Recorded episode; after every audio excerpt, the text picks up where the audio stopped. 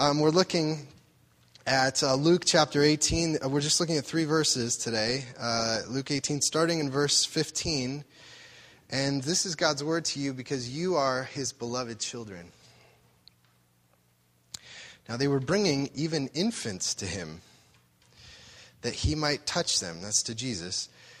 And when the disciples saw it, they rebuked them.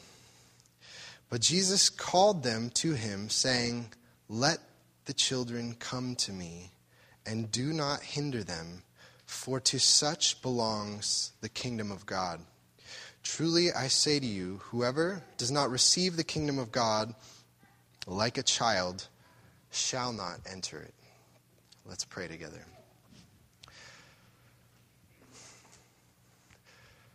Our Lord, we thank you that your ways are not like our ways.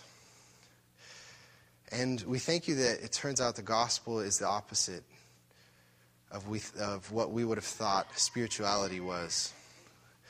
We would have thought that spirituality was about us maturing and attaining to you, becoming sophisticated, and, um, and instead it's uh, us becoming children and about you coming to us, you being a father and coming down to us and doing things for us that we didn't even ask of you, simply because of your great love.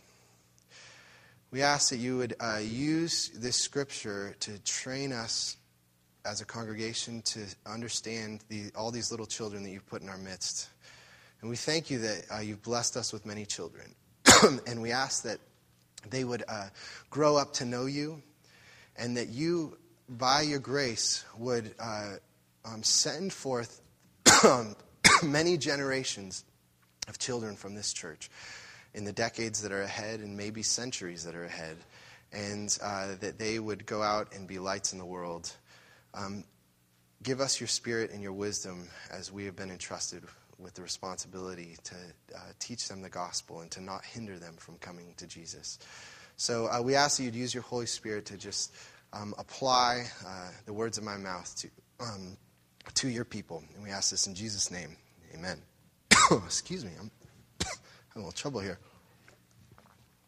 So, um, we are talking about a very relevant uh, passage this morning. We're talking about children. We have lots of them running around uh, this place, so it's an important passage. That's why I'm just, you know, Luke's a big book, but these three verses I wanted to spend uh, a full sermon uh, looking at, and uh, specifically Jesus' relationship to children, Jesus' view of children. And, um, you know, is a topic that I'm passionate about. I have five little children, and, uh, and not only that, but, uh, you know, we have a lot of children in this church, but e- even more than that, you know, as you look at the Bible, um, the Bible uh, says that humanity has a certain mission humanity as a whole has a mission that it's supposed to be doing in the earth.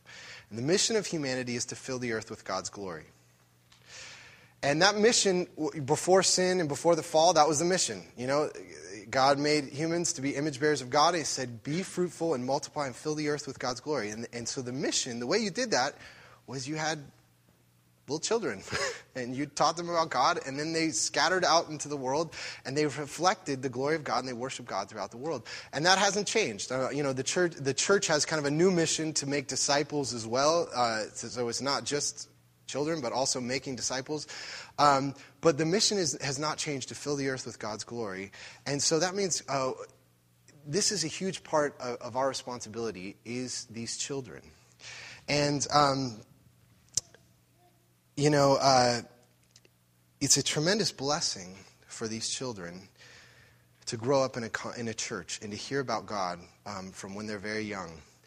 And, uh, but one of the things, you know, I just read a, about a survey this week um, that this was just within the last five years, the survey came out that um, for people that are between the ages of 18 and uh, 22, I believe, uh, 70% of them will uh, spend uh, at least a year away from the church uh, when they get to that age. And uh, another, another survey said that 61% of kids that were actively involved in the church uh, during adolescence um, are uninvolved in church life uh, now in their 20s.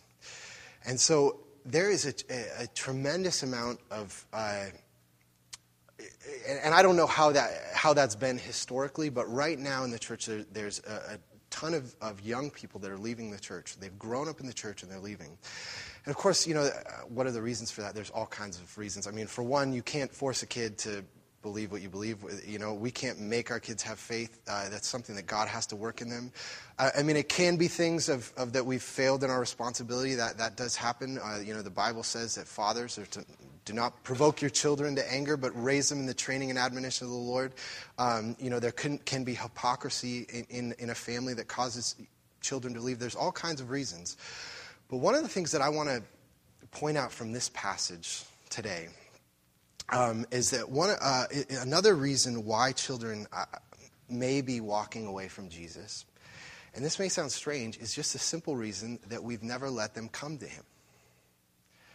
We haven't let them come to Him in the first place, and uh, you know, I, I, didn't grow up in the church, so I may not be in a place to speak to what it's like to grow up in the church. But I've talked to a lot of people who have said that um, what church life was for them was a, a, tremendous amount of expectations and burdens that were being placed on them about this is how I'm supposed to live, this is how I'm supposed to be a good Christian. And yet, um, they're not. They haven't been given the promises of God. They haven't been said, You're a Christian, you're loved by God, everything's been, you know, you're going to be in heaven. God has chosen you. And, and confirming to them that this is all that God's done for you. The main message has been what you need to do for God. Which, if I got up every week and told you as adults, these are all the things you need to do for God, I think this place would be empty, honestly. You wouldn't want to be here. This place would be lifeless. The, the life of our faith is telling people this is what God's done for you. This is your identity in Christ. And, you know, for me, I, even though I didn't grow up in the church, I, I, I as a teenager, you know, I was, uh, I dropped out of school, I was on drugs, and I, and I had kind of a dramatic conversion. And I came to church, and, uh, and the youth leaders are always wanting me to, oh, share your testimony. You know, everyone wants to hear about the kid who's on drugs and isn't anymore. And, and you know, I loved the Bible. And so all these kids, I, would give my testimony, and they come up to me who, who grew up in the church, and they start saying, that's it. I need to go party, and I need to go crazy and then I'll see how much I need Jesus, and then I'll, I'll really be a Christian like you, you know? And I was like, that's what you got from my, my testimony is you should go party. And, and for me, I was like, I would have loved to grow up in the church. I, would, I love the Bible. I wanted to grow up and learn, and learn things. What, what's happening there? Well, I think that they've been treated as half Christians. And the half that they've been getting is these are all the things that you need to do. These are the ways that you need to mature until we truly treat you as a Christian, until we give you full status. And, um, and I think when we consider people as half Christians, until they prove to us that they're spiritual enough, we're surprised when they get to be 18 and it turns out they are half Christians because that's how we've been treating them for their whole childhood. And uh, so I think um, what Luke is saying here um, in this passage, by giving this passage from Jesus, is that as disciples of Jesus, there's going to be a temptation for us to hinder our children from coming to Jesus. We're going to lay burdens and expectations on them that will, for, that will hold them back from coming to Him. And um, you see that in there in verse 15. Now they were bringing infants to Him that He might touch them. And when the disciples saw it, they rebuked them. They were saying, they can't come. They can't come yet. They got to become like us. But Jesus uh, called them to him, saying, Let the little children, let the little children come to me, and do not hinder them. So, uh, my hope for this church, uh, not just right now, for generations, is that this would be a church where generations of children would come and have children themselves, and those kids would say, God has called you and chosen you to be in. You are a part of God's people. You have everything in Christ. And, uh, and to grow up with the knowledge of that until they give us some reason that that's not true, we give them the benefit of the doubt that they're in. And uh, so, with that in mind, I, I want to just say two things from this passage. First of all, children don't need to become like us in order to come to Jesus. Children don't need to become like us in order to come to Jesus. But Jesus goes further. we do need to become like children in order to come to Jesus. So they don't need to become like us, but we do need to become like them. So, uh, how we're genuinely thinking, it's reversed. Jesus reverses everything. So, first, children don't need to come uh, to come become like us to come to come to Him. Now, um, like I said, I have, I have five children. Um, I love my children very, very deeply. I, you know, I, for many of you who have have children, um, many, both many feelings of frustration that you never thought you never knew were in you come out when you have children, but also um, the depth of love and care comes out as well. And what's tied up with that is a tremendous amount of anxiety about them as well because we love them so deeply. And I know I think about my kids already. I'm, I'm thinking about when they're older um, are, are they going to be walking with the Lord? Are they going to love Jesus? Are they going to be involved in a church? Is something that I, I, I, think about, I pray about, I, I feel kind of out of control about. And I know that many of you have, you either think about that with your young children or you have older children that are maybe figuring out their faith. And you're, you can't control uh, what they believe, what they do whether they're involved in a church and you feel out of control about that. And you know, so in that regard, I feel like I can sympathize with the parents in this passage who were bringing their infants to Jesus and they wanted him to touch them. And you know, it's interesting that word for touch, every other place in, in the Gospel of Luke where that word touch shows up, it's always Jesus placing his hands on someone to supernaturally heal them. What they're asking for is they want a supernatural act of grace to happen in their child's life. And that, that's what salvation is. That's what faith is. When we come to the Lord, that's a supernatural act of grace of God working in our life, Jesus touching us, His life coming into us. And these parents are saying, I want this for my babies. And I, I relate to that uh, quite a lot. And um, I know how deeply I want that for my own children. And the good news is Jesus says to them, Let the little children come to me. And then he says this amazing statement For to such belongs the kingdom of God. These are, these are babies that are coming to him. And he says, The kingdom of God belongs to them. And I think for many kids, when they're growing up in the church and they say, You know, I need to have some spiritual experience where I have this spiritual awakening. Something has to happen to me. I'm not sure what it is. I need to have some deeper understanding before I'm a full fledged Christian. They're not getting the message. We're not saying to them then, the kingdom already belongs to you. That's what Jesus says. You already have it, it's yours. You have all the blessings. All that is it, it, uh, that you get in the reign of Christ is yours. And that's the main message that we can just pour on them. And Jesus is saying, You see all these little children that are running around in here. They had better know that the kingdom is theirs. They don't have to earn it, it's a gift. God has given it to them. And that's what he's saying with these words. And, and you know, this is exactly why we baptize babies in this church.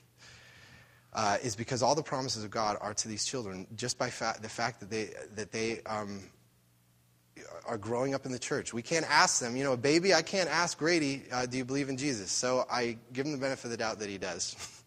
and then I'm going to dump the promises of God, God on him. And uh, and, you know, actually in this passage, it's very interesting. Luke is careful, compared to the other Gospels, to say that these were infants that, uh, that Jesus, uh, that these parents were bringing to Jesus. They weren't just young children. They weren't like five-year-olds who can maybe say what they think. They were, he, they were specifically infants. And uh, some commentators say that this may even have been a baptismal passage because it talks about how Jesus says, "Do not hinder them from coming." You know, if you if you know uh, Luke wrote the Gospel of Luke, and then he also wrote a second volume called The Acts of the Apostles. And in Acts, there's, uh, there's places where, uh, like the Ethiopian who hears the gospel and he's uh, next to some water and he asks Philip, he says, What hinders me from getting baptized? It's the same word, kaluo, is, uh, is being used there. And so Jesus is saying, Don't hinder them. That maybe in the early church this was a baptismal uh, passage. And so, um, many, but many people would say, you know, okay, you're going to bring the kid up. He doesn't have any idea what's going on. He's, he has no choice in this matter. Uh, you're just going to place on him baptism and say, this is your status, this is what you believe. Well, the fact is, that's exactly what the gospel is all about. I mean, if we tell our kids, no, you need to attain to a certain level, and then you have a relationship with God, and then you get what's, God, what's God's, we're telling them the opposite of the gospel if we're saying that. Because the gospel is not about our quest to find God. That is the, that's where Christianity is different than every other religion in the world. Every other religion is about us on a quest to try to find God. Christianity is about God coming on a quest to find us. I mean, which one of us came up with the idea for Jesus to come and die, on die you know, become a man and die for our sins on the cross? Who came up with that? I think it wasn't my idea. God came up with that, and He sent him before we even asked. It was His initiative. And for those of you who became Christians, who was it your idea for God to put uh, uh, Christians in your life to share the gospel with you, to love you? That wasn't your idea. It was God pursuing you. It's God pursuing us. And the message we're saying to these kids is God is pursuing you before, before you could even talk before you could even pursue him, before you could even understand, that's the message, is that God is bringing his grace to you. And, um, you know, the. Uh, when. And, and, I understand this is, uh, this is not the, the, the, general view of evangelicals in America. Um, even though this is the view of the Christian church throughout history, this has been by far the predominant view. Um, one of the things that happens if we don't treat our kids as Christians, we begin to give them all the laws that they're supposed to obey. So, you know, for example, tons of Christian kids will have to memorize Ephesians 6 1, children obey your parents. And they hear that again and again, children obey your parents, children obey your parents, Ephesians 6 1. and they don't memorize any of the rest of Ephesians. Ephesians says, You were chosen by God before the foundations of the world. He set his love on you before he even made the world. He's filled you with the Holy Spirit as a guarantee to you that you will be with God forever and ever. He saved you by pure grace through faith. You can't work for it. You can't earn God's salvation. It's a free gift. And He's planned good works for you. He's planned a life for you to give Him glory, good works for you to do your whole life. And, you know, not only is He planned the good works, He sprinkled gifts in your life. You have unique gifts and unique ways of, of serving people and knowing how to do things that no one else knows how to do. And God gave you those gifts so you could do the good works. And then He's clothed you with armor because you have a, you know, the evil one wants to destroy you, and He's, he's given you protection. He's given you a shield. He's given you His word. He's given you a church. All these things, that's Ephesians. And we're not having them memorize any of that. We're having them memorize Ephesians 6 1. And our kids are growing up saying, well, what is Christianity? Christianity is about obeying my parents. And if I did that, if I did that to an adult, it would, it would suffocate them. Jesus is freeing us here to say, let them come to me and give them all the promises, give them the good news.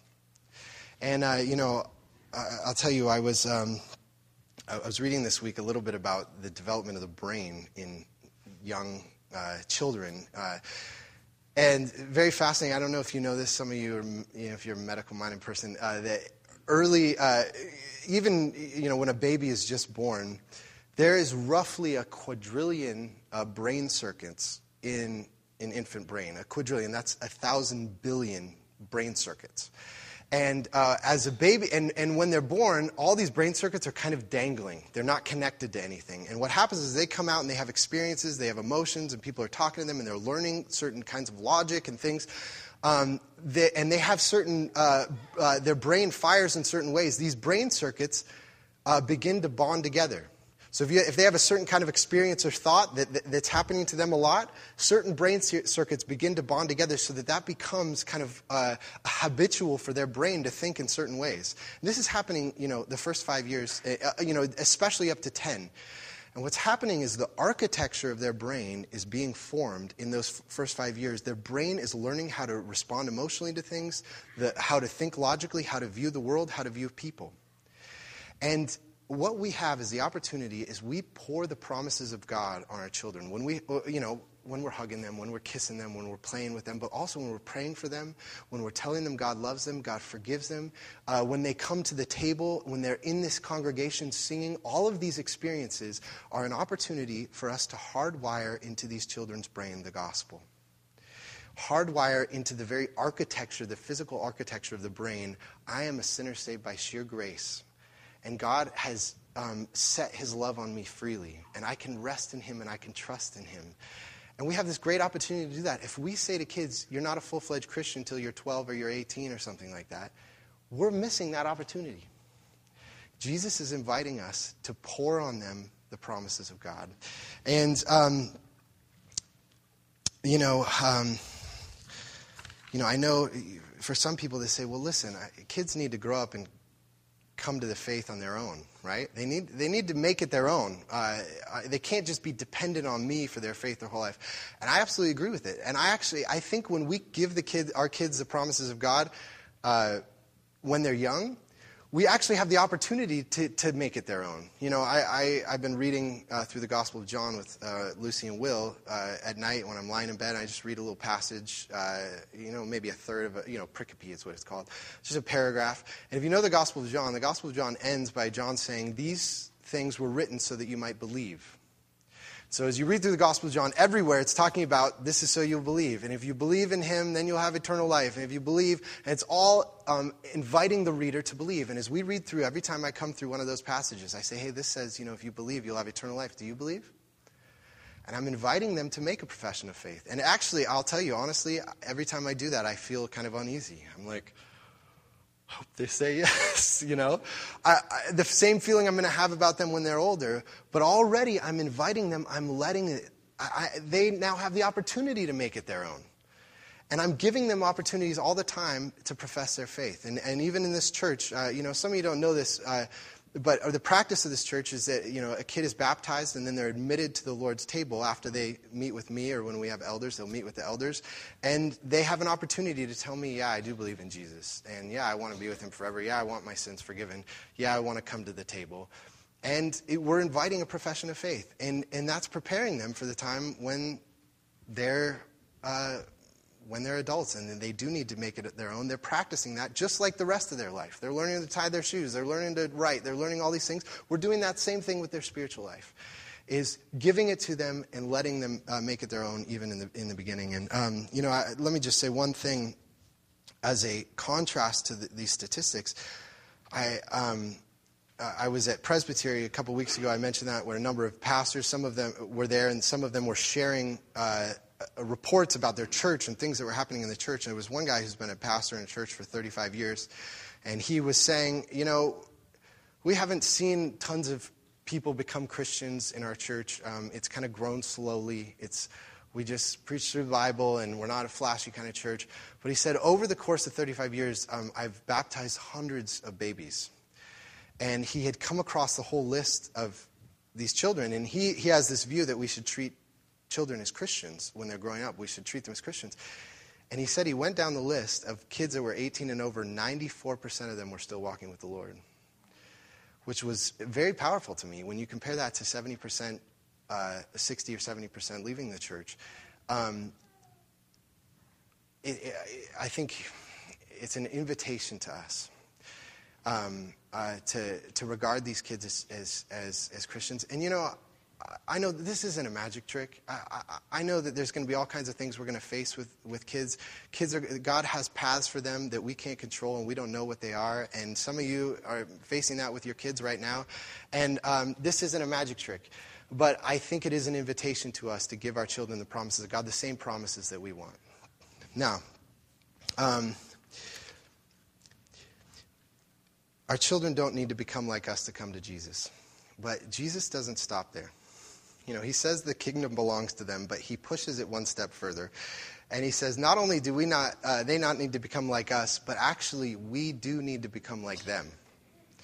We need to watch these little children that are running around, and we actually have something we have to learn from them. So um, that's the second point, um, and uh, is that we do need to become like them if we are going to come to Jesus. And you see that there in verse 17. Truly, I say to you, whoever does not receive the kingdom of God like a child shall not enter it. And, uh, you know, in the kingdom of God, everything is backwards, right? So the way you mature as a Christian, you, you grow up into a child in the kingdom of God. That's what growing up is, is you become more like a child. And I just want to briefly say three qualities of children that, uh, that I think they represent that we need to learn from them about uh, what it means to be a Christian. Uh, their weakness, their willingness, and their wonder. Okay, I'm going to try to shoot through these because I know I spent a lot of time on that first one. So, first, um, their weakness. Um, you know, the in, in, our culture, ever since the 19th century, uh, we think of children as kind of symbols of purity and freedom, and basically, this is what it means to be human and to be alive is to be a child. That that kind of thought that we have in our culture would not have been true in Jesus' culture. In Jesus' culture is a very traditional, uh, society. It's an f- extended family kind of society. So a person's worth in, in that culture was always what can they contribute to the extended family and to the, uh, to the social structure that they're a part of. And children provided nothing. They didn't work. They didn't, uh, you know, they just, uh, they were needy and they, uh, you just had to pour into them and they didn't give anything back to the family. So they were very, uh, dis, you know, considered as, as kind of the lowest status in that society because they were so needy and dependent and they contributed nothing. And what Jesus says is that when we become Christians, we become children of God. And that that dependency that weakness is something that actually that's despised in jesus culture is actually becomes the very quality that we need to be a part of the kingdom of god. Is a neediness and dependence that everything we have it comes as a gift from our father and we're totally dependent on him. And um, the uh, you know uh, trev has mentioned this to me a number of times about uh, the thought that when we're in heaven and you know, we're kind of freed from all our troubles. I always think that, you know, kind of being freed and being freed from sin, it means I'm not going to be needy anymore. I'm not going to be dependent on anyone. I'll just be able to function well in my life. and, and he's always like, you know, actually, when we get to heaven, we're going to be just as dependent on God for everything. We're going to have to ask Him for everything. We're just actually going to like doing it. we're going to like asking God for everything, and we're going to trust Him. And it's our flesh that doesn't want to be like children. We want to be independent, we want to be strong. And Jesus says, listen, if you're going to enter the kingdom, you need to be like a child because that's what life in the kingdom is like, is just receiving free gifts from God. So, first, children, are, their weakness. Um, we don't grow out of our weakness, we grow into it. Dependency is something we grow into. Second of all, is their willingness. Um, children are, are not as suspicious as adults are. Um, you know, we grow, you know, we're born into the world with a rebellious heart. We have sin in our hearts. But um, as we age and people hurt us, and, uh, you know, we go through all kinds of hard things and we, people betray our trust, um, we become very cynical uh, about the world as we grow up. And so we're very unwilling to just, you know, um, accept things on face value. And uh, children, that hasn't happened to them yet. They're willing to, you know, I mean, even in a place like Bellingham, Bellingham, kind of a hallmark of, uh, this is Western culture in general. A hallmark of Western culture is a suspicion that there's always, a, you know, if you say there's an almighty, benevolent God that just loves you and is working all things for good, that is just kind of a silver lining. I mean, that's just wishful thinking. Uh, our culture is much more cynical about the world and doesn't believe that something like that could be true. Children are never that way. Children are always have hearts open and ready to trust and to believe uh, that it's possible there is a good God, that He is working all, all things for good. There's a willingness to believe. And you know, um, uh, my daughter Lucy's always asking me, uh, you know, she'll be listening to the radio or something, and a, a, line from a song comes on. She's like, "Hey, I was listening to the radio. There's this line from the song. Do is that good or bad? Do we like that or not like that?" And there's, I need. She wants to be trained. How do I assess the world? You know, um, I saw a magazine. This girl was wearing that. That's not good, right? And yeah, it's not good. Okay, and uh, and there's a teachability you see, there's a willingness to be shaped and to be formed. There's not a hardness to say, I'm immovable. It's teach me. It's an openness. It's a willingness. And that to be a part of the kingdom of God, we need to have that teachability as well. God requires that of us. And I'll tell you, when we have that teachability, it opens us to the third thing about children that uh, we can learn from them is a sense of wonder. Wonder. Children wonder at the world. Um, you know, children instinctually know that we are living in a giant story.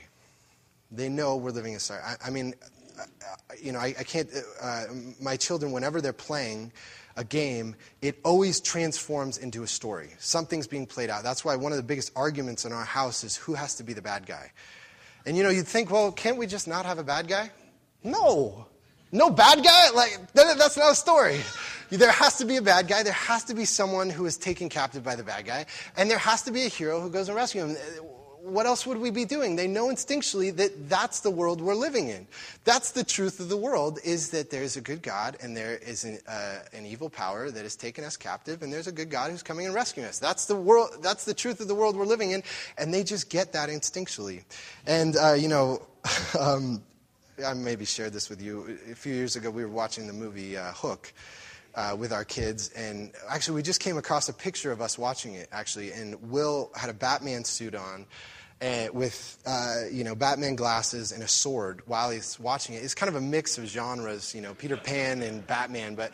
Um, but uh, you know he was prepared and he was watching the movie. If you've seen the end, there's this big battle between the Lost Boys and, and Hook's clan, you know, the pirates.